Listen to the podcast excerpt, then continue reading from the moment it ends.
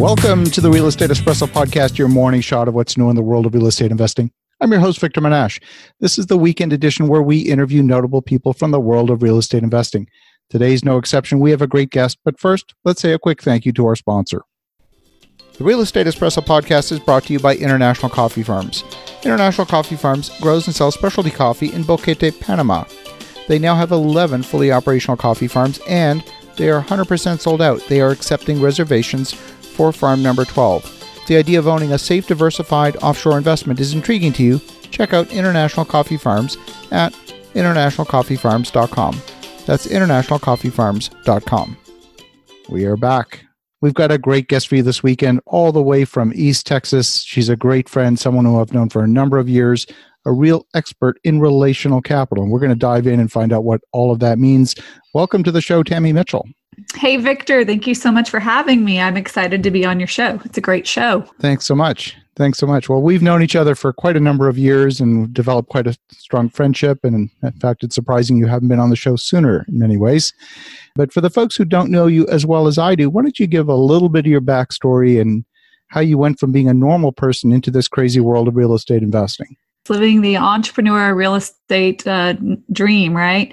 So I actually was uh, was kind of haphazardly moving along in the day to day corporate life out in. A, I was living in San Francisco at the time.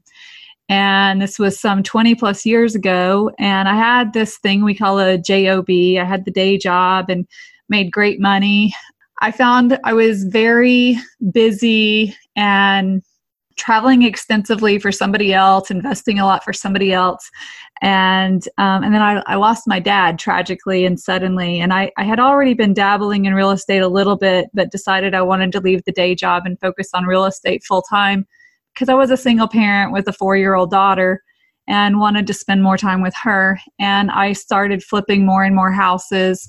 And then I was so involved in real estate that I I made the decision to go ahead and also become a licensed agent and thought, you know, this is great. What I found was my expertise was working with investor clients. And I ended up doing flips around the country. I moved back to Texas. I actually even flipped a property in Hawaii at one point.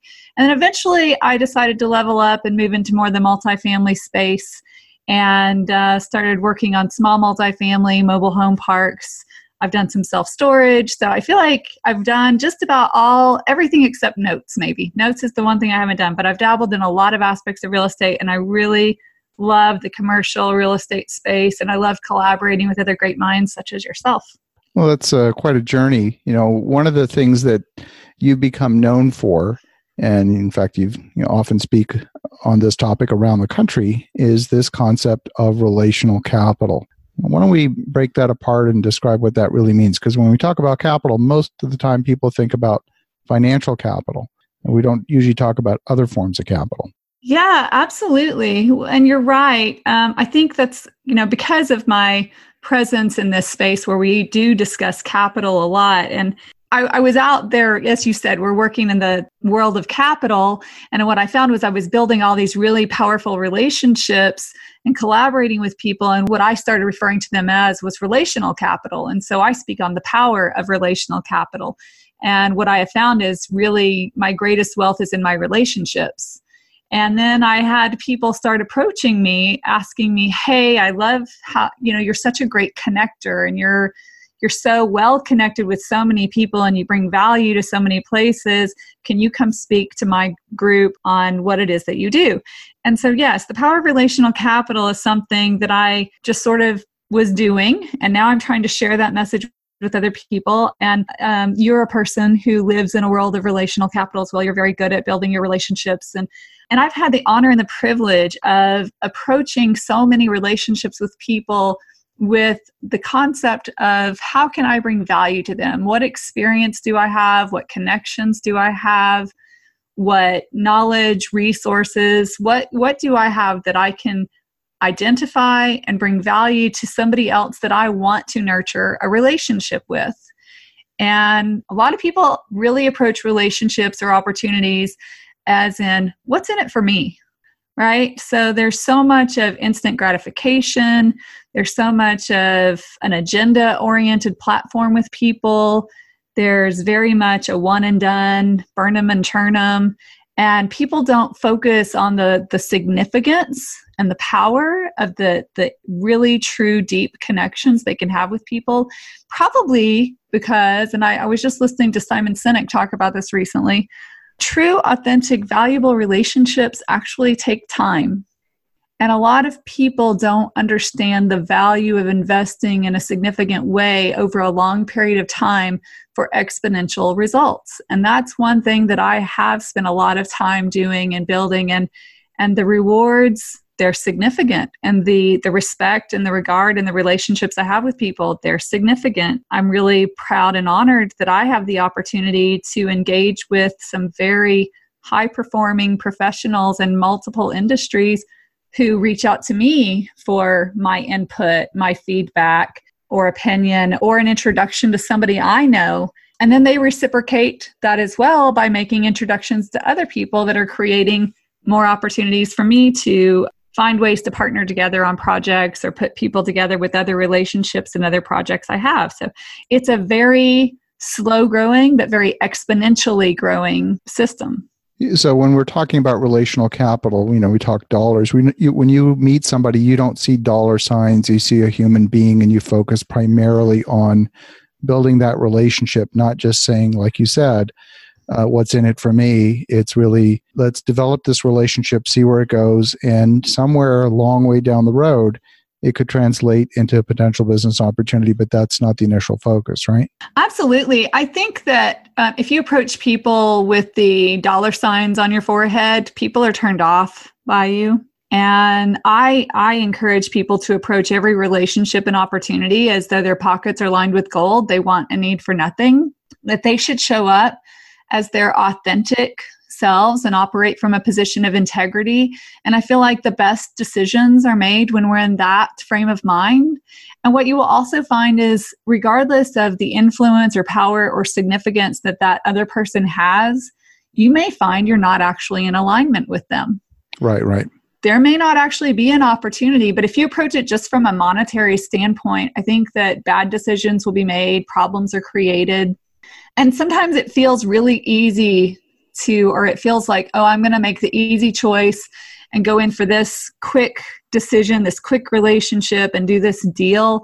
But I think you would agree that so often when we do that, when we don't take our time and we don't vet the people and we don't find true alignment, that we actually, in the long run, have more complications and disruption in our lives. Well, that's right. And well, of course, with any relationship, you can get one of five things from that. You can get number one, an introduction to somebody else that might be a valuable relationship. Number two, you could get access to opportunity.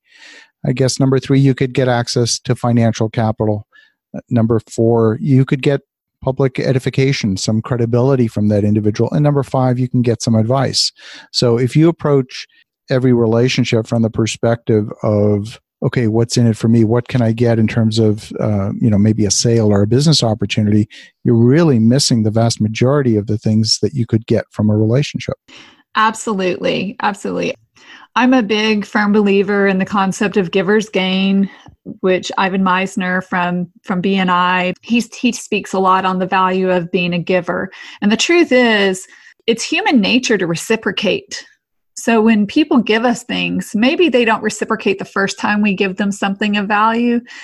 But if we keep showing up with authentic value, operating again from integrity, it will be reciprocated. And if it's not reciprocated in a sooner than later fashion, that's probably not a good person to try to be in alignment with, at least not right now. Any good salesperson knows that the words no really just mean not now. So, uh, but you you you do have to just be mindful. How am I showing up? How am I adding value? Zig Ziglar said you can have everything in life you want if you just help other people get what they want. I find that uh, so many people that I am blessed to work with and know they are the type of people that they don't want to go at it alone, right? It's a lot easier to succeed in business through collaboration, joint venture, syndication. We can accomplish so much more as a group than as an individual. Does it happen as fast? Not necessarily. Sometimes it does, though, sometimes faster. Does it necessarily happen on our terms? No, because we're collaborating with other human beings and other minds. But the beauty is working with other people and building those relationships. We are also uh, expanding not only our network, we're expanding our knowledge. When you know somebody else who knows something you don't know, you don't have to know everything. I find that the power of the relationships and the quality of your relationships, your network does define your net worth. And, and not just in a financial sense. I, I personally believe it's bigger than just a monetary thing. You know, both you and I have a, a common mentor. Of course, that's Nido Qubein, and I got introduced to this concept very powerfully uh, when I was part of his mastermind. And uh, we get together a couple of times a year at uh, at High Point University in his office, and he took us out to dinner to one of his friends, uh, and his friend's name is Paul Baylor. And Paul was a gentleman who started out early in his career in the furniture business in High Point, North Carolina. He built up his business. He sold it to Steelcase and made a fortune. Stayed on as an executive at Steelcase. And, you know, in his late 60s, uh, he had retired. Uh, his wife had passed away. You know, he had I don't know, 30 exotic cars like Maseratis and Bentleys and you name it, he had it. And he was just getting bored. So uh, he decided at age 70 to restart his original furniture business from scratch. And the power of this particular story, the story of Paul Baylor, is that from age 69 to age 70, he went from zero, from a standing start, to $25 million in sales in a 12 month period. And the one thing that he had is exactly what you're talking about is he had that relational capital. He knew who to call to get the orders because he built those relationships over a career over a lifetime and he was able to almost snap his fingers or translate those relationships into new business. And that's really the power that flywheel effect of relational capital. Absolutely. Oh, yeah. And I love that story. Such a great story. And it's so true. Uh, I love that it is an excellent example of the, the true value of, of your relationships. But what's more significant to me in that story is we can all know a lot of people. It's how did we make them feel about us? Right. Because knowing people isn't the answer. It's it's not who you know, it's how well do they know you? How do they respect you?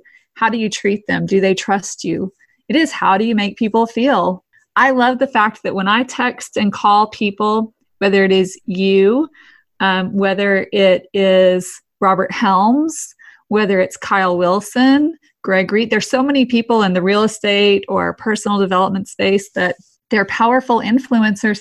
They respond to me. They call me back. They take my phone calls. They respond to my texts. And you know they engage with and encounter so many people they don't have time for every call or text that comes their way no they sure don't and i am very respectful of my relationship with them right but i think that what they know is when i show up when i reach out i'm coming with value you know, one of the other things that I sometimes talk to people about, Victor, with regards to relational capital is sometimes people tell me, I can never talk to people the way you do. I'm not qualified enough. I'm not experienced enough. I'm too shy. I'm an introvert. Well, you and I could both very comfortably say that we have a shy factor and an introvert factor, right? Absolutely. Yes, you can be shy and introverted. You can stay in your corner, but if that doesn't serve you well, you have to figure out how to overcome that and connect with people, look them straight in the eye and and just connected them, you know, on a human level. And yes, maybe after you've attended a four day conference, you may need a little bit of alone time to recharge because that's natural as an introvert. Yes. But doesn't mean that you reject people. No, you get to choose how you show up. And if you're going to take the time to go to those conferences, then I encourage people do show up, do engage, because the only person who knows how you feel about yourself is you. Nobody else in that room knows that about you. You decide how you show up and be present. There are many very successful people that that's their story too, but it doesn't stop them from showing up. I call it turning on my showman. I turn on my showman and and I, I, engage and I connect and I ask questions. So so sometimes I have people who don't know what to say when they're in in a new group, and even if they have all the knowledge and wisdom in the world that they might be able to bring to somebody and make some valuable difference, they're still holding back because they don't know how to start the conversation. And one of the tips that I encourage people to do is consider using Ford, F O R D, or Forge those acronyms for me Ford family, occupation, recreation, dreams. People really do love to talk about themselves, and if you give them an opportunity, open the doorway and listen, they'll share with you. I personally started implementing Forge family, occupation, recreation G is goals instead of dreams. I use goals um, because I'm kind of interested. What are some of your short term and long term goals? And I'm intrigued because when people talk about some of their goals, it can be a combination of personal or professional. And if I have a way I can add value to them, then I like to kind of, okay, understand what it is they're trying to achieve, that what's their desired outcome. And then E, I really enjoy asking people what they are excellent at when you find out what somebody thinks they're excellent at, one, it almost always makes them smile or chuckle, and smiles create trust. Chuckles, that creates comfort, it creates vulnerability. And so when you can really start to know, you know, you're opening up space for people to talk a little more comfortably, and when they share with you what they consider themselves to be excellent at, you also then know what they're very passionate about because people tend to thrive in what they're excellent at. I love that. I, I, think that's fabulous.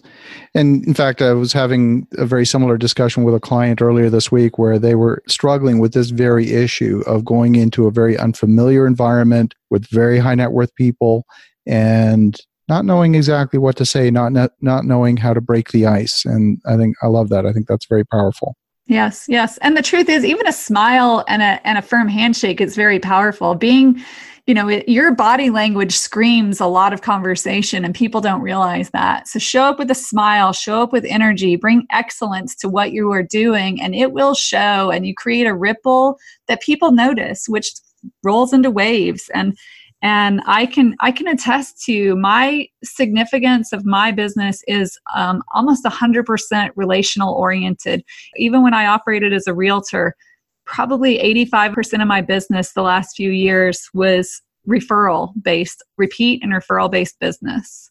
And today, most of my connections, they are introductions. And, you know, now I'm having conversations with people who are wanting to place millions of dollars in my trust because somebody else trusted me to refer them to me. And, and, and I, I take that very seriously and I value that. And I want to do everything I can to continue to bring that value to those people and my relationships. I love it. Well, Tammy, if folks want to get in touch with you, what's the best way?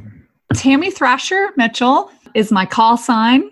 And, the, and LinkedIn is probably the best and easiest way to track me down. Again, Tammy Thrasher Mitchell at LinkedIn. Um, but I'm pretty much on all social media platforms.